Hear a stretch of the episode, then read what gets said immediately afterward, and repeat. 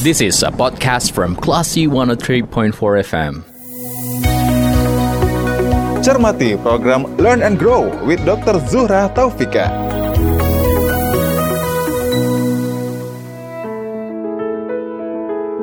Dari Bumi Karang Putih Darung Padang, menurut for Classy FM, this is the actual radio. Assalamualaikum, Classy People, apa kabar? Semoga selalu dalam keadaan yang terbaik. Saya Lia Priyanka. Anda mencermati program Learn and Grow with Dr. Zuhra Taufika. Classy People, beberapa waktu yang lalu cukup hangat dibicarakan tentang BLW alias Baby Led Winning. Ini karena ada seorang pesohor uh, di Indonesia ya yang menerapkan metode ini untuk anaknya yang mulai masuk fase MPASI. Sebenarnya ini bukan pertama kalinya pesohor Indonesia menerapkan metode eh, BLW untuk buah hati mereka. Nah, ibu-ibu lain juga ada nih yang menerapkan metode baby led winning alias BLW. Sebetulnya apa sih itu uh, baby led winning? Benarkah ini cara yang terbaik untuk mengajari anak makan atau sebaliknya nih kelas people? Ada konsekuensi logis yang harus siap diterima orang tua yang menerapkan BLW. Kita akan membahas uh, mengenai baby led winning alias BLW bersama dengan Dr. Vika. Assalamualaikum Assalamualaikum Dokter Vika, apa kabar? Waalaikumsalam, Alhamdulillah sehat. Semoga Klasi FM juga ini ya, sehat semua. Iya, terima kasih dokter. Uh, kita bisa ngobrol lagi, ketemu lagi sekarang via Zoom ya. Kemudian kita akan siarkan di Radio Klasi FM. Kita ngomongin soal baby led winning atau BLW. Oke dokter, saya juga pernah membaca tulisan dokter tentang BLW ini di media sosial. Bisa dijelaskan terlebih dahulu kepada pendengar kita sebetulnya sebetulnya apa sih itu BLW? Oke, okay, jadi uh, memang akhir-akhir ini ya sebenarnya mungkin tidak akhir-akhir ini, tapi sekarang tuh seperti seperti fashion mode gitu ya. Uh-huh. Artinya ada masanya dia untuk kembali booming gitu. Iya betul betul. Mungkin modenya mode jadul gitu. Benar kan? banget Atau dulu sudah ada yang terapkan juga ya. Ah, yes betul sekali. Jadi ini dulu sempat uh, kalau dari postingan saya itu sekitar tahun 2015 2016. Uh-huh. Nah sekarang udah tahun 2022 yeah. Akhir pula kan yeah, betul. menuju 2023 yeah. dan ternyata tuh masih tune in untuk yeah. hal seperti ini uh -huh. dan ternyata si BLW atau baby led winning ini dia dikenalkan dahulunya oleh Jill Ripley gitu ya uh -huh. tahun 2006 malah jadi ya around uh, 16 years ago ya artinya yep. 16 tahun yang yep. lalu mm -hmm. Dan bayi ini apa sih yang dimaksud dengan baby led winning ini jadi artinya adalah bayi memiliki kendali penuh untuk makan dan memilih makanan sendiri itu. Jadi secara definisinya seperti itu. Terus pada prakteknya bayi ini tidak melewati tekstur lembut atau pure gitu, tetapi langsung diberikan menu keluarga dalam bentuk lunak dan finger food. Nah, itu kalau misalnya memang uh, konsep ya atau prinsip dari BLW yang sebetulnya. Nah, namun mungkin di media sosial itu kadang-kadang kita melihat itu hanya a part of atau sebagian kecil gitu. Yang tren-tren itu kan pada beberapa tahun yang lalu oleh beberapa uh, seleb gitu ya bahwa memang anaknya disuguhi disuguhi makanan yang bisa dipegang oleh anaknya sendiri ya atau finger food. Kemudian finger food itu dimasukkan oleh anaknya atau oleh bayi tersebut ke dalam mulutnya. Seakan-akan memang pada tahap seperti itu anak sudah dituntun untuk makan sendiri memilih makanan sendiri menyuap sendiri. Pokoknya mulai dari awal tuh sendiri seperti itu seolah-olah. Nah akan tetap tapi ketika saya perhatikan lebih lanjut ya, ya lebih detail dan mungkin yang perlu kita ingat adalah bahwa itu hanyalah sebagian kecil dari kehidupan mereka yang dipertontonkan atau yang diperlihatkan atau yang ditampilkan. Artinya kita tidak bisa menganggap bahwa si bayi tersebut memanglah melakukan BLW. Nah itu menurut pendapat pribadi saya ya karena saya memperhatikan juga bahwa ternyata si bayi juga dikenalin kok dengan tekstur yang lembut. Yang pure tadi ya? Dengan pure dan juga tetap disuapi kok oleh oleh orang tuanya dalam hal ini ibunya hmm. gitu. Jadi mungkin pada bagian si bayi menggenggam makanan menyuap sendiri ke mulut nah itu dijustifikasi atau dikategorikan dengan BLW nah tapi kalau kita kembali lagi ke ke definisi yang pertama bahwa BLW itu adalah bayi memiliki kendali untuk makan dan memilih makanan sendiri gitu. Jadi itu kan sungguh sesuatu sesuatu yang sangat dewasa ya ibaratnya yeah. bagaimana seorang bayi bisa memutuskan untuk memilih makanannya sendiri. Nah, kan seolah-olah seperti itu. Tetapi memang ada tuntunan nanti dalam proses makan itu sendiri atau dalam proses MPASI supaya nanti bayi bisa makan sendiri. Artinya dalam periode rentang 6 sampai 12 bulan masa pengenalan MPASI di awal itu akan secara bertahap bayi diperkenalkan dengan tekstur makanan padat atau finger food tersebut dan kemudian dituntun untuk bisa makan sendiri. Namun nggak ujuk-ujuk 6 bulan belum ngapa-ngapain kemudian disuruh duduk makan sendiri itu juga tidak seperti itu seharusnya. Jadi di awal yang pasti ujuk-ujuk nih makan nih makanannya hmm. sayur rebus, ayam rebus hmm. atau apa nggak gitu ya dokter ya? Hmm. Karena iya, kalau begitu jadi ya. artinya ya, kalau kita kembalikan kepada definisi tentu seperti itu mungkin ya kira-kira seperti itu. Tetapi dalam prosedur pemberian makan itu sendiri ada beberapa tahapan dalam pemberian metode MP, MPASI atau makanan pendamping ASI di mana pada akhirnya memang kita tentu berharap anak mandiri makan. Betul betul. Hmm, gitu. Tapi ada ada prosedurnya, ada langkah-langkahnya. Iya kayak ujian inilah ya. Kenaikan ujian tingkat. Ya? ah, kenaikan tingkat ya. Yeah, kan yeah. tidak mungkin dia langsung level 10 ya. Betul, betul. level satunya belum terlewati. Betul Jadi, sekali. Dan kalau ngomongin finger food itu kan biasanya normalnya sekitar umur 8 bulan gitu ya, Dokter ya? Nah, 7 8 bulan. 7 8 bulan ya.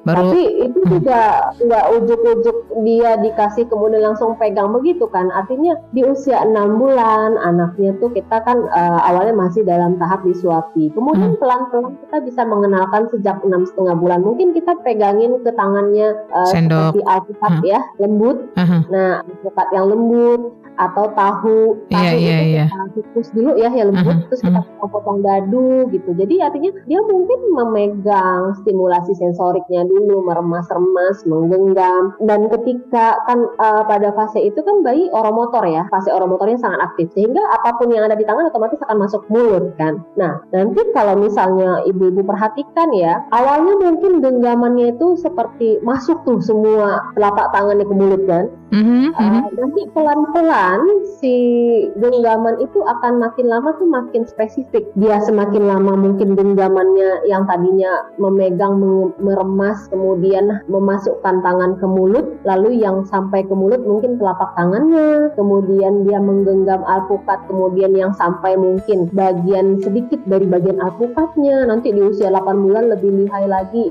sehingga mungkin seluruh bagian alpukat itu bisa masuk dengan lebih baik menuju mulut anak atau menuju mulut bayi. Artinya kemampuan menggenggam anak pun itu ada tahapannya. Sehingga itu yang nanti menjadi acuan bagi para orang tua dalam memberikan makan anak dengan uh, atau secara responsif. Jadi kalau kita dengar istilah responsif feeding, artinya kan orang tua nggak hanya sekedar ini nak makan kemudian disuapin gitu, enggak.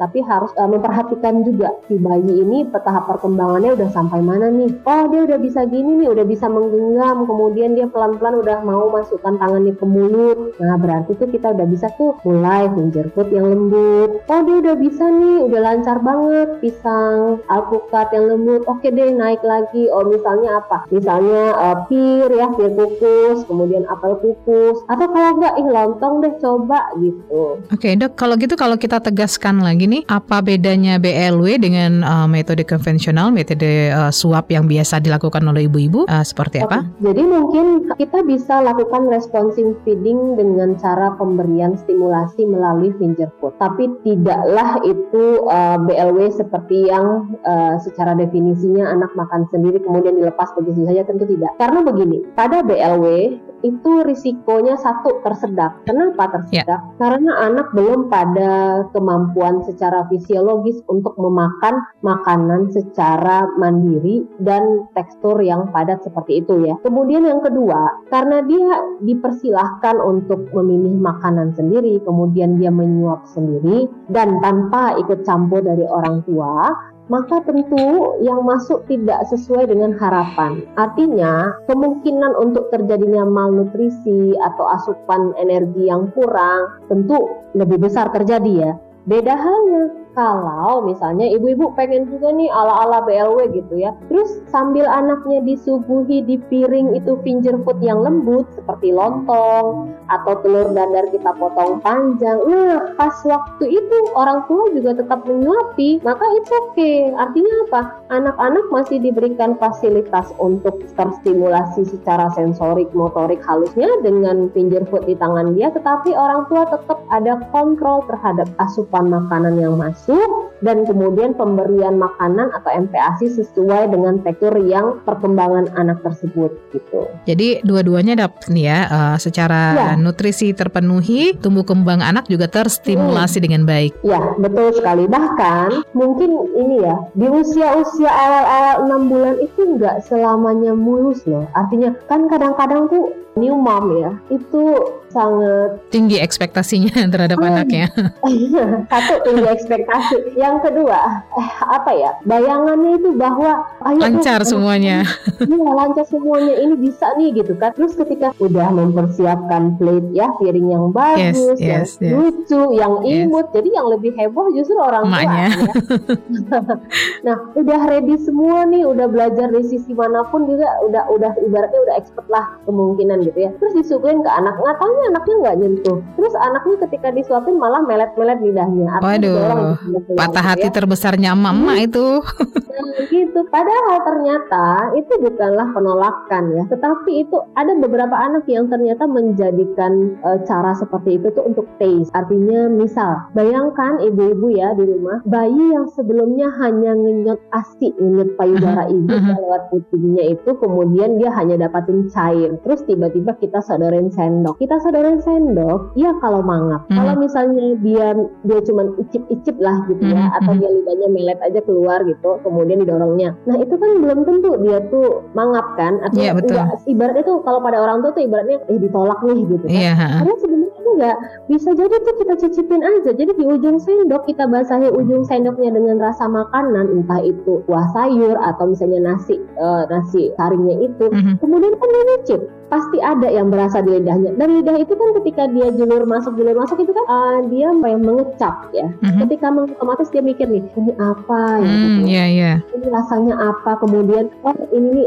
agak lebih padat ya kok nggak nggak seperti cair sebelumnya mm-hmm. sih. Nah yeah, terus yeah. saya harusnya seperti apa nih? Harus saya apain nih yang begini? Oh, oke. Okay. si bayi itu dalam kebingungan. Nah kemarin dapat kasus seperti ini. Pada menit ke 10 itu barulah si bayinya mulai mangap. Jadi ibaratnya nih, kalau si ibunya nggak sabar di 10 menit pertama, itu udah ada justifikasi anak saya GTM. Ah kan? ya, nggak mau nih, nggak suka. Nggak suka nih, nggak mau nih. Padahal mungkin si ibunya udah berjuang ya mulai dari preparation. Iya, betul. Lalu belajar, beli yang mungkin biasanya nggak masak jadi masak. Yes, gitu kan. yes, yes. Belum lagi yang beli bahan khusus nih, gitu kan? Iya, belum lagi yang katanya ini nih naikin booster berat badan. Iya, iya. begitu. Nah, tapi di situ itulah letaknya responsif hidup. Artinya kalau menurut saya sebaiknya orang tua itu coba deh perluas apa ya cakupan pemikirannya. Mm-hmm. Jangan hanya sekedar tok ngasih makan mangap selesai. Kemudian berapa porsi yang habis terus berapa berapa nih kenaikan berat badan bulan ini? Enggak, enggak sesederhana itu. Kalau kita mau menyelami bonding dengan anak, maka kita harus perhatikan. Contohnya usia anak berapa saat ini. Perhatikan apakah anak sudah mulai tertarik dengan makanan secara psikologis. Misalnya kita makan lidahnya ngecap-ngecap, kemudian dia mupeng gitu ya mm-hmm. nengok kita makan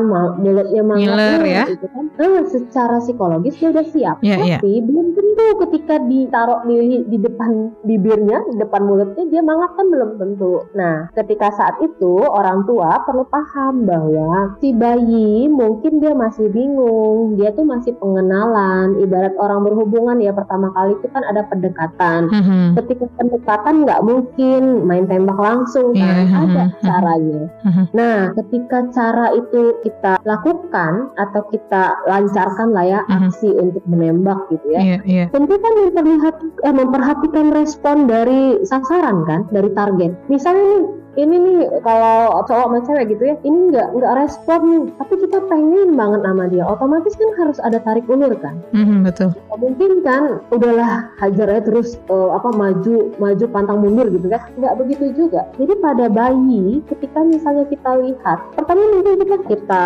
pukul sendok ke piring. Yeah, yeah. sehingga itu menghasilkan bunyi di mana bunyi kan salah satu stimulasi sensorik bagi bayi. Mm-hmm. akhirnya kita tarik. Mm-hmm, betul betul. kalau udah begitu bikin dia happy. Terus eh lihat gini kita ajak ngomong kan ini ini wortel ini warnanya gini. Nah dia udah lihat wortel warnanya ini ini. Meskipun dia belum paham itu warna apa tapi dia melihat beragamnya uh, warna. Mungkin dia bisa tertarik dengan itu. Barulah kemudian eh kita coba ini yuk. Nah ketika mencoba itu bisa jadi pada saat itu ibu menyuapi anak sambil ibu menyuapi diri sendiri. Maksudnya gitu. ibunya ikut ikutan makan gitu dokter ya? Yes, betul sekali. Jadi dia tahu bahwa itu kita sodorin sendok yang berisi makanan ke mulutnya supaya dia mangap tuh jadi seperti memberikan contoh lihat nih mama makan. Mama buka hmm. mulut kamu juga begitu. Nah ya tepat sekali. Jadi kan mereka tuh nggak selalu paham bahasa verbal ya. Ya ya. Akan lebih bagus kalau ada role modelnya langsung. Jadi ketika seperti itu terjadi situasinya ada baiknya si ibu pegang sendok suapin anaknya. Kemudian pada saat yang bersamaan ibunya juga menyuapi dirinya sendiri. Jadi dia tahu dan dengan catatan makanannya sama. Jangan sampai makanan kita bercabai dia enggak. Terus dia mikir kok saya dikasih ini ibunya dapat itu? Uh, tapi kan kita eh, justru yang terjadi seperti itu dokter. Jangan pakai cabai lah nanti sakit perut pedes apa segala macam beda nih makanan anak A makanan orang tua atau makanan orang rumahnya yang lain B gitu dokter. Nah, artinya gini kalau kita mau mengajarkan anak untuk makan makanan sesuatu sesuatu makanan ya maka kita harus mencontohkan bahwa kita makannya makanan yang sama pada anak itu. Misalnya ibu mau nyuapin anak pure alpukat gitu ya. Yeah. ya udah suapin badan sendiri ini alpukat juga. Jangan sampai kita kita nyuapin dia alpukat kemudian dia melihat kita makannya kerupuk gitu kan. Yeah, kan yeah, itu yeah. yang sangat berbeda. Betul. Jadi supaya nanti si bayi itu juga merasa bahwa oh iya berarti ini kalau saya disodorin ini tandanya mulutnya dibuka habis itu di, di apa ya ditelan ya. Ya dikunyah gitu. dikunyah, kelihatan ibunya bergerak mulutnya hmm, gitu ya. Ya ya artinya diperlihatkan sedemikian rupa supaya nanti si anak paham bahwa oh begini caranya. Meskipun secara alamiah sih bayi pasti punya insting ya tetapi dengan kita menunjukkan itu akan jauh lebih baik oke kita cut dulu sampai di situ dokter Vika kita harus break sebentar jadi buat anda kelas people yang sedang mencermati learn and grow harap bersabar saya masih akan lanjutkan obrolan saya bersama dokter Vika mengenai baby led winning atau BLW setelah beberapa pesan berikut nanti di sesi kedua dan ketiga. Tetap di 103,4 kelas FM. Learn and grow with Dr. Zuhra Taufika.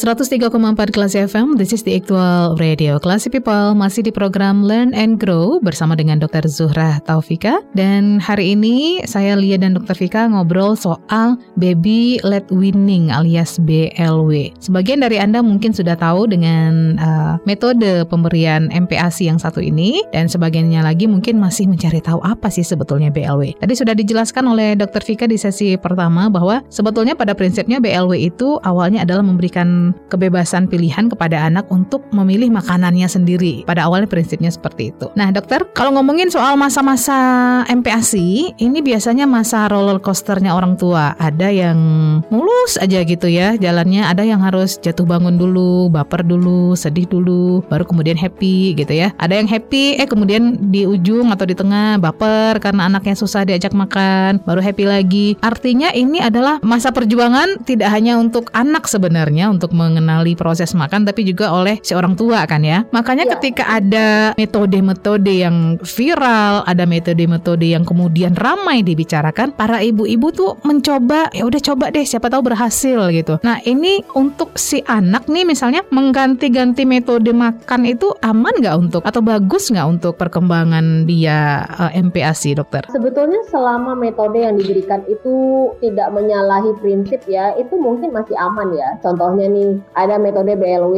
gitu ya. Hmm. Nah, metode BLW yang mana dulu nih yang diambil? Mungkin kalau misalnya si ibu nih ngambil metodenya hanya pada batas namanya yang dia pahami ya. Jadi dia kan ibarat ini sebagian ibu-ibu tuh agak agak berbeda memahami BLW ini. Uh -huh. Jadi misal yeah. ketika tadi dia ngapin anaknya kemudian dia pengen coba juga ah ngasih makan anaknya disuguhi ke tangannya kemudian ih makanannya lembut kok oh ya udah dicoba ya itu oke okay, gitu kan artinya dia menggandeng berarti kan yang pemberian finger yeah, yeah. itu dengan menyuapi dan nah, ini biasanya yang banyak terjadi ya dokter ya iya itu yang banyak terjadi okay. jadi kan hmm. ini pengen juga lah ngasih anak makan kayak begitu kayak yeah, yeah, nih betul. nah gitu eh, jadi misalnya gini kalau yang saya tahu yang banyak-banyak uh, yang yang banyak dilakukan oleh para ibu adalah dia tetap menyiapkan makanan, katakanlah itu bubur saring, tapi di meja anaknya itu atau di, meja makannya anaknya itu tetap ada piring yang isinya misalnya potongan tahu, rebusan sayur gitu. Nah, yang setahu saya ini nih yang banyak terjadi. Jadi itu kombinasi antara metode konvensional dengan BLW tadi. Iya. Dan ini uh, kalau ini yang dilakukan, resiko untuk kekurangan nutrisi bisa diminimalisir.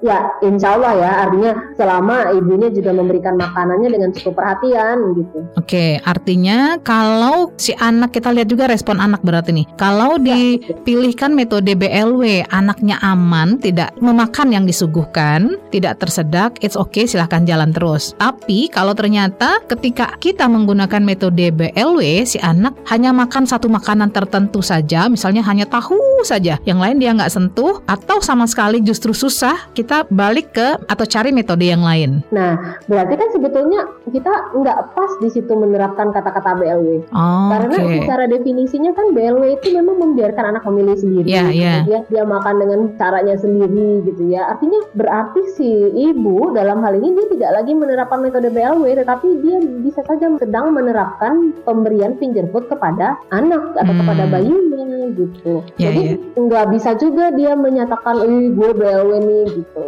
Hati-hati juga dengan istilahnya ya.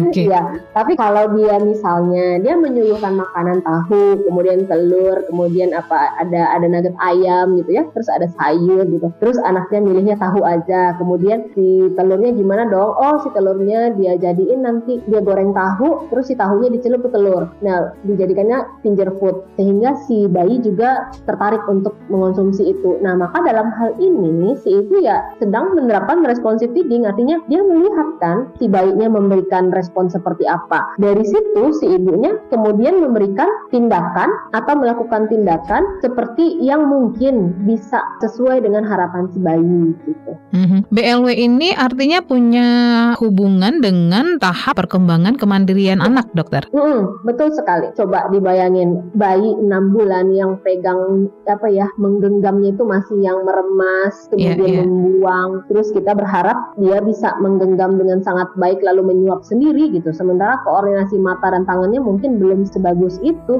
Nah, di situlah letaknya pertaruhan antara asupan kalori itu eh, bakalan cukup nggak ya untuk bayinya. Nah, sebetulnya kalau misalnya orang tua punya rasa khawatir seperti itu, tentu dia akan menggandeng cara eh, pemberian makan hmm. seperti itu dengan menyuapi. Iya, iya. Jadi artinya keinginan anak untuk mandiri, menyuap sendiri, makan sendiri, meremas-remas makanannya atau bermain dengan makanannya tetap bisa diakomodir, tapi dia tidak kekurangan asupan ya. Ya, dan sebenarnya kalau seorang ibu melakukan hal itu, sebenarnya dia sedang melakukan tahapan pemberian makan yang benar gitu. Hmm. Karena kan memang ada urutannya seperti itu. Yeah. Nah, tadi dokter juga bilang uh, ada resiko tersedak ya uh, untuk uh, anak yang diperkenalkan metode BLW. Mm -hmm. Nah, jika ingin melakukan BLW, bagaimana caranya mengurangi resiko tersedak itu, dokter? Yang pertama, kita perhatikan dulu perkembangan kemampuan makan anak. Contohnya, pada usia 6 bulan, kan tidak mungkin kita kasih dia potongan apel kukus gitu uh -huh. ya.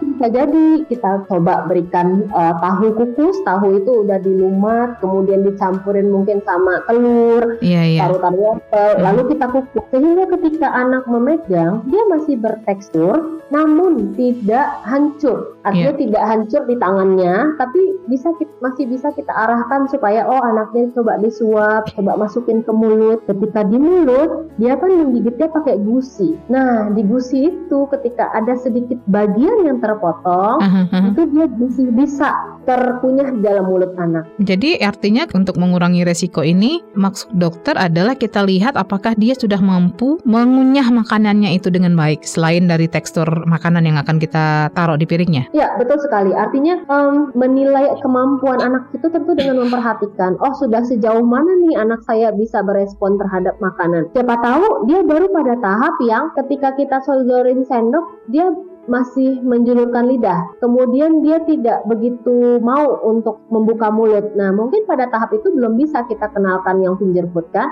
Nah, tapi ketika misalnya dia udah mulai sering mangap, terus dia udah mau megang-megang makanan, nah udah udah bisa nih kita kenalin nih pegangan uh, pegangan makanan ke tangannya. Akhirnya kita suguhin tuh telur dadar potong panjang atau lontong kita potong panjang, kita kita berikan ke tangannya. Nanti pelan-pelan kita arahin ke mulutnya atau kita contohkan di depan dia bagaimana cara menyuap ke mulut sendiri. Okay. Akhirnya masuk tuh makanan ke mulut kan. Nah pas masuk ke makanan ke mulut kita perhatikan apakah dia udah mampu belum ya untuk mengunyahnya atau justru dikeluarinnya gitu. Iya yeah, iya. Yeah. Nah kalau misalnya udah mampu mungkin nanti kita bisa tingkatin lagi dari yang tadinya mungkin telur dadar yang agak hancur gitu ya ketika dia pegang. Nah kita bisa naikkan misalnya kentang dikukus dulu atau direbus lalu digoreng ya sebentar. Nah mungkin itu bertekstur ketika dia pegang dan masuk ke mulut itu lebih lumer kan?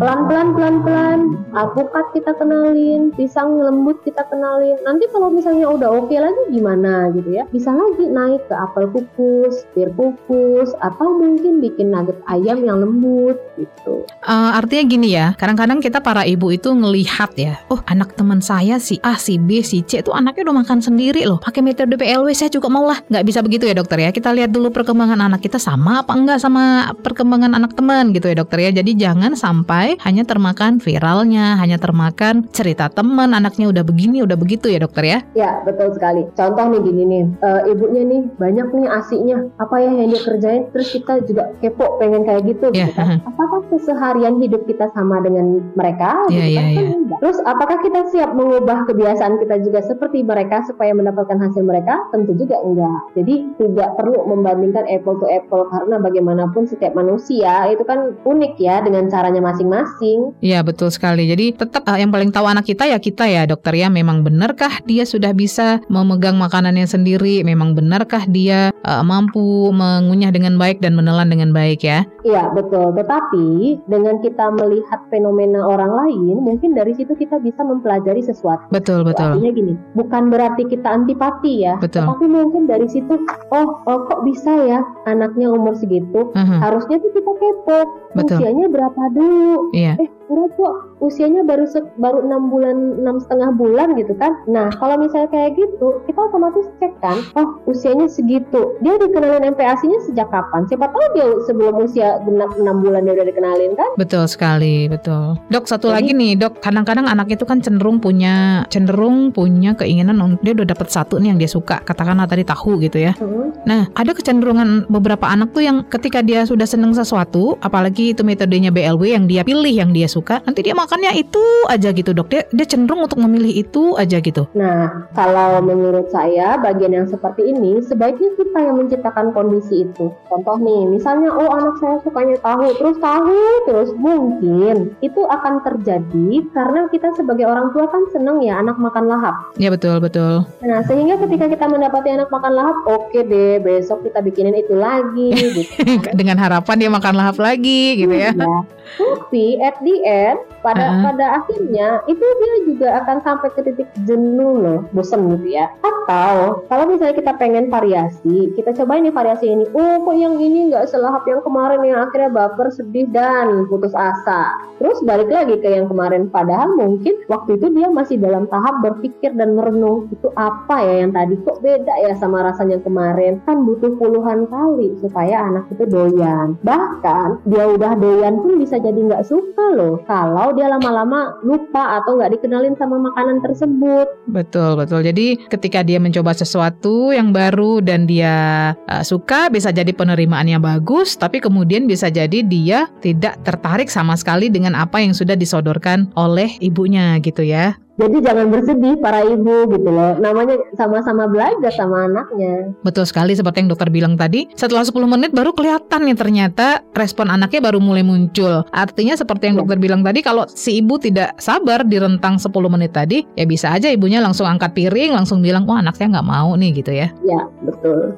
Oke, dok, kira-kira ada ada keluhankah yang terjadi setelah anak BLW, misalnya perutnya nggak enak, diare, atau apa gitu keluhan medis? Kalau untuk hal seperti itu mungkin terkait dengan apa yang terjadi pada saat proses makan ya. Mm-hmm. Misalnya kalau keluhan, keluhan yang paling dikhawatirkan itu itu tadi kan tersedak. Iya iya iya. Nah tersedak tersedak itu juga tidak main-main, bisa mengancam nyawa Betul sekali. nih. Kalau masuknya salah nih, jadi yeah, kan yeah. kerongkongan sama tenggorokan itu bersisian mereka. Iya iya. Nah bersisian ya, ketika misalnya posisi makan bayi mungkin kurang pas atau ketika makan diajak ketawa lalu terbuka buka betul, betul, terus betul. Hop, hinggap gitu ya. Iya, Dan betul. itu makanan yang sekecil apa pun itu juga berisiko. Artinya nggak harus nunggunya sebesar kacang merah supaya dia bikin bersedap enggak. Dan itu effort ya atau usaha yang dilakukan dokter untuk mengatasi itu nanti eh, susah banget gitu. Jadi pertama memang hati-hati hati-hati itu bukan berarti apa ya bukan berarti sangat takut sekali sampai paranoid sampai tidak mengenalkan makan sendiri pada anak ya. Tetapi mulailah dengan mempelajari bahwa mengapa anak bisa tersedak apa penyebabnya bagaimana mencegahnya. Misal ketika memberikan makan anak satu posisi anak dengan tepat duduk atau setengah duduk dan kemudian pos pengawasan orang tua itu nggak lari. Jadi nggak ditinggal sekejap tidak sambil bikin konten atau apa gitu ya. Kecuali ada orang lain mungkin bikin video ya yeah, silahkan yeah, tapi yeah. yang orang tuanya itu harus tune in pada anaknya. Nah baru kemudian perhatikan apa yang kita berikan sesuai dengan respon anak. Misalnya tadi pas awal-awal kita mau coba nih yang lembut. Ya udah yang lembut kita cari. Tanya yang tahu kukus kita pegangin ke anak kemudian dia suap sendiri. Nah jangan sampai yang agak keras dahulu gitu. jadi kita betul-betul agak jelimet soal itu. Risiko yang lainnya apa misalnya? Ya kalau kelebihan porsi kekurangan kelebihan porsi karbohidrat ya serat kekurangan cairan ini sama dengan risiko lainnya seperti sembelit artinya tidak harus dengan metode BLW kemudian dia mengalami ini gitu itu hmm. sih uh, risiko pada umumnya anak uh, makan iya yeah, betul tapi kalau risiko BLW yang khusus ya itu tadi yang tersedak hmm. dan malnutrisi ah, Jadi termasuk termasuk ya. di dalamnya ADB dokter kalau ADB termasuk kalau protein hewaninya nggak masuk misalnya dikasih paha ayam atau dikasih hati ayam yeah. terus dia belum mampu nih terus kita berharap penuh bahwa dia bisa makan sendiri, mengendalikan diri sendiri, ya tentu ADB dong kalau hmm. uh, seperti itu cara yang kita terapkan. Jadi sekali lagi dipahami dulu metodenya dengan baik, kemudian kita cari tahu apa sih manfaat dan uh, tantangan ya untuk setiap metode dan kalau boleh ya dengan kita telah mempelajari itu kita terapkan satu persatu itu dengan optimal. Artinya jangan gampang berpaling. Misalnya hari ini eh, nggak menarik nih gitu kan akhirnya kecewa ih kata anak eh kata kata teman saya ini gini gini gini. Terus cobain kan? Belum tentu juga metodenya akan berhasil kan? Jadi cobalah persisten ya. Artinya teguhlah dalam berjuang. Harus sabar ya harus. Harus, harus lihat perkembangan anaknya juga. Bisa jadi yang A anaknya udah nyampe langkah ke 10 tapi yang B baru nyampe langkah ke 6 gitu ya dokter ya? Nah gitu. Dan dan memang ngomong sabarnya emang gampang betul sekali. tapi juga gampang. Betul. Tapi ya, cuma ini cumanya nih ya, ketika para ibu mungkin berpikir ih uh, ngomongnya gampang sih dok. Memang ngomongnya memang. gampang. Ya. memang.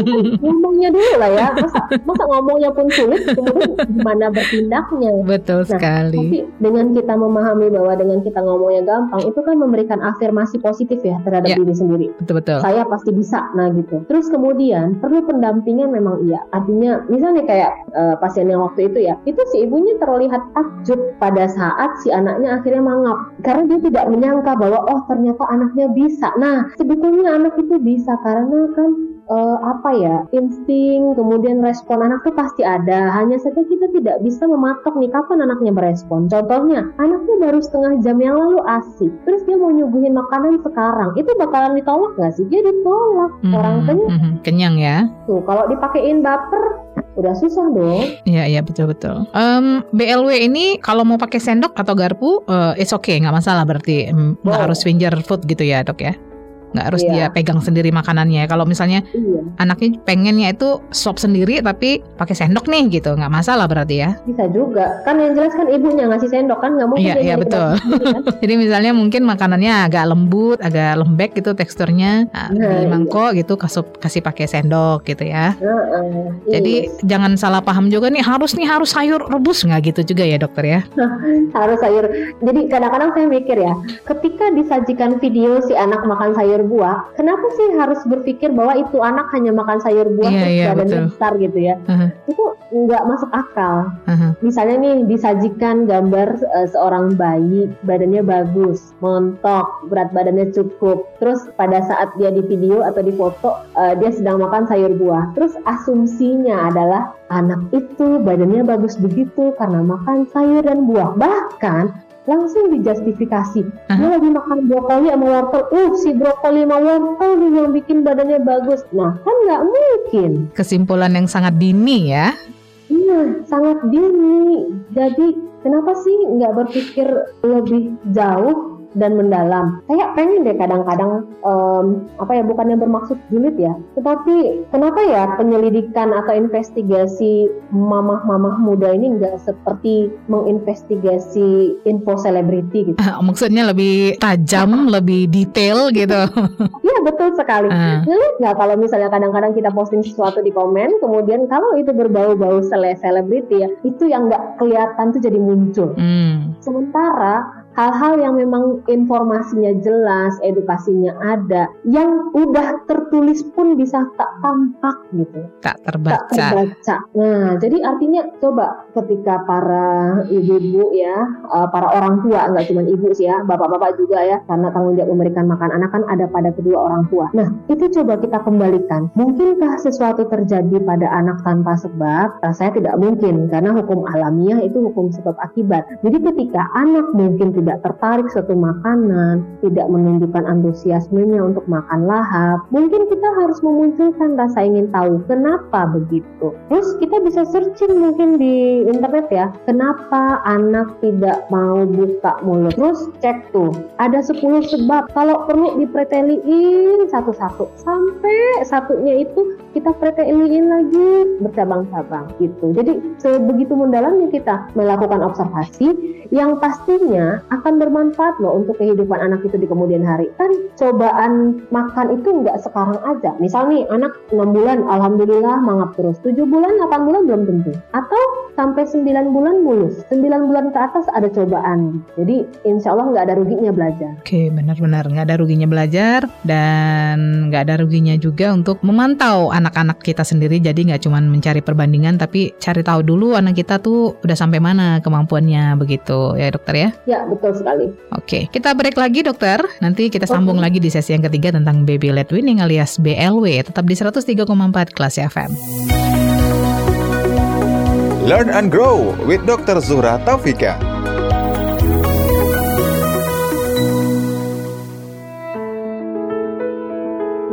103,4 kelas FM, this is the actual radio. Classy People, ini adalah sesi yang ketiga program Learn and Grow with Dr. Zuhra Tafika dan masih bersama saya Lia Priyanka. Untuk Anda yang tidak sempat mencermati dari awal ya, sesi 1 dan sesi 2 barangkali terlewat, jangan khawatir, silakan untuk mencermatinya via podcast. Anda bisa masuk ke www.classyfm.co.id. Di situs tersebut uh, kami sudah simpankan rekaman siaran Radio Kelas FM dalam bentuk podcast. Salah satunya adalah Learn and Grow. Atau silakan ke aplikasi juga bisa ya di uh, download di Play Store ataupun di App Store. Aplikasinya adalah Kelas FM. Anda bisa pilih podcast yang ingin Anda dengar atau juga bisa di Spotify dan Anchor. Baik, untuk hari ini di Learn and Grow kita ngomongin soal baby led winning atau BLW. Sebagian dari Anda mungkin sudah menerapkan BLW ini dan tadi sudah disampaikan oleh Dr. Vika positif dan negatifnya menerapkan BLW seperti apa. Dok, Ini kalau ngomongin soal anak yang pegang makanannya sendiri, kadang ada anak tuh yang yang uh,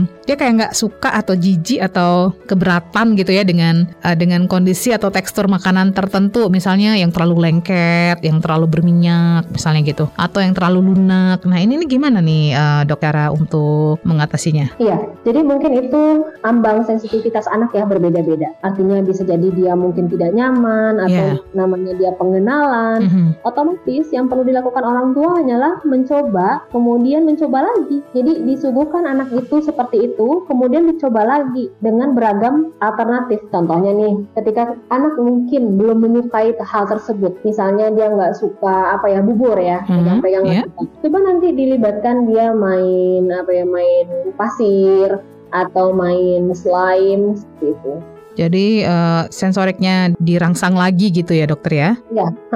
Jadi artinya kita nggak menyerah. Oke, artinya bermain pada anak itu bisa berpengaruh besar juga pada proses makannya. Betul. Karena kan kadang orang tua jangan main pasir kotor, apalah gitu ya, jangan main slime nanti ketelan misalnya gitu. kan kadang-kadang ya, begitu ya kita sebagai ibu-ibu ya. Kalau nggak diperhatiin ya tentu bahayanya banyak. Hmm. Aduh, jalan nanti jatuh. Iya iya iya. Jadi memang proses makan ini proses komprehensif ya dokter ya. Jangan hanya berharap proses makan itu adalah proses duduk di meja makan, memegang sendok dan garpu atau menghadapi piring dengan menu tertentu 30 menit selesai. Tapi sebetulnya ada proses lain di balik itu yang harus dilakukan oleh orang tua. Iya, jadi kalau kita pikir-pikir lagi bahwa sebetulnya proses makan itu justru sesuatu yang sangat kompleks bahkan bisa membentuk karakter seseorang. Contohnya ketika para orang tua mengatur jadwal makan anak dengan cukup baik baik, maka jadwal tidurnya akan baik. Artinya apa? Siklus hidupnya juga akan baik. Hmm, disiplin berarti unsurnya di sana ya. ya. Jadi ibaratnya tuh sebegitu tidak sesederhana yang kita pikirkan proses makan itu. Tidak sesimpel hanya sekedar oh naik berat badan manfaatnya bukan. Jadi justru banyak banget manfaat yang bisa diambil oleh orang tua kalau prosedurnya dilakukan dengan baik. Oke, itu dia poinnya ya. Prosedurnya harus dilakukan dengan baik termasuk juga ketika kita melihat sesuatu yang viral ya ibu-ibu ya atau bapak-bapak nih yang lagi dengerin kita, boleh saja ditiru kalau memang kondisinya sesuai dengan anak kita ya dokter.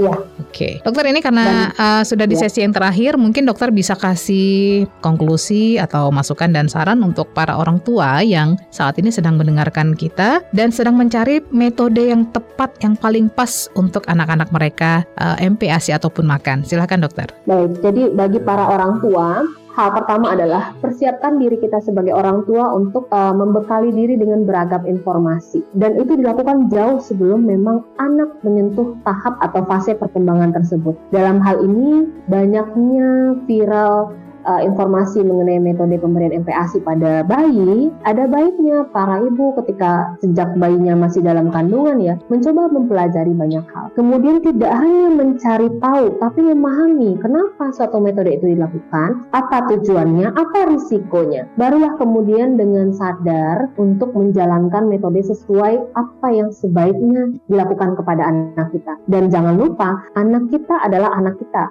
Artinya dia suatu individu yang unik yang yang tidak bisa disamaratakan dengan anak yang lain. Jadi berkonsultasilah dengan uh, ahli yang tepat, bacalah informasi dari informasi yang terpercaya.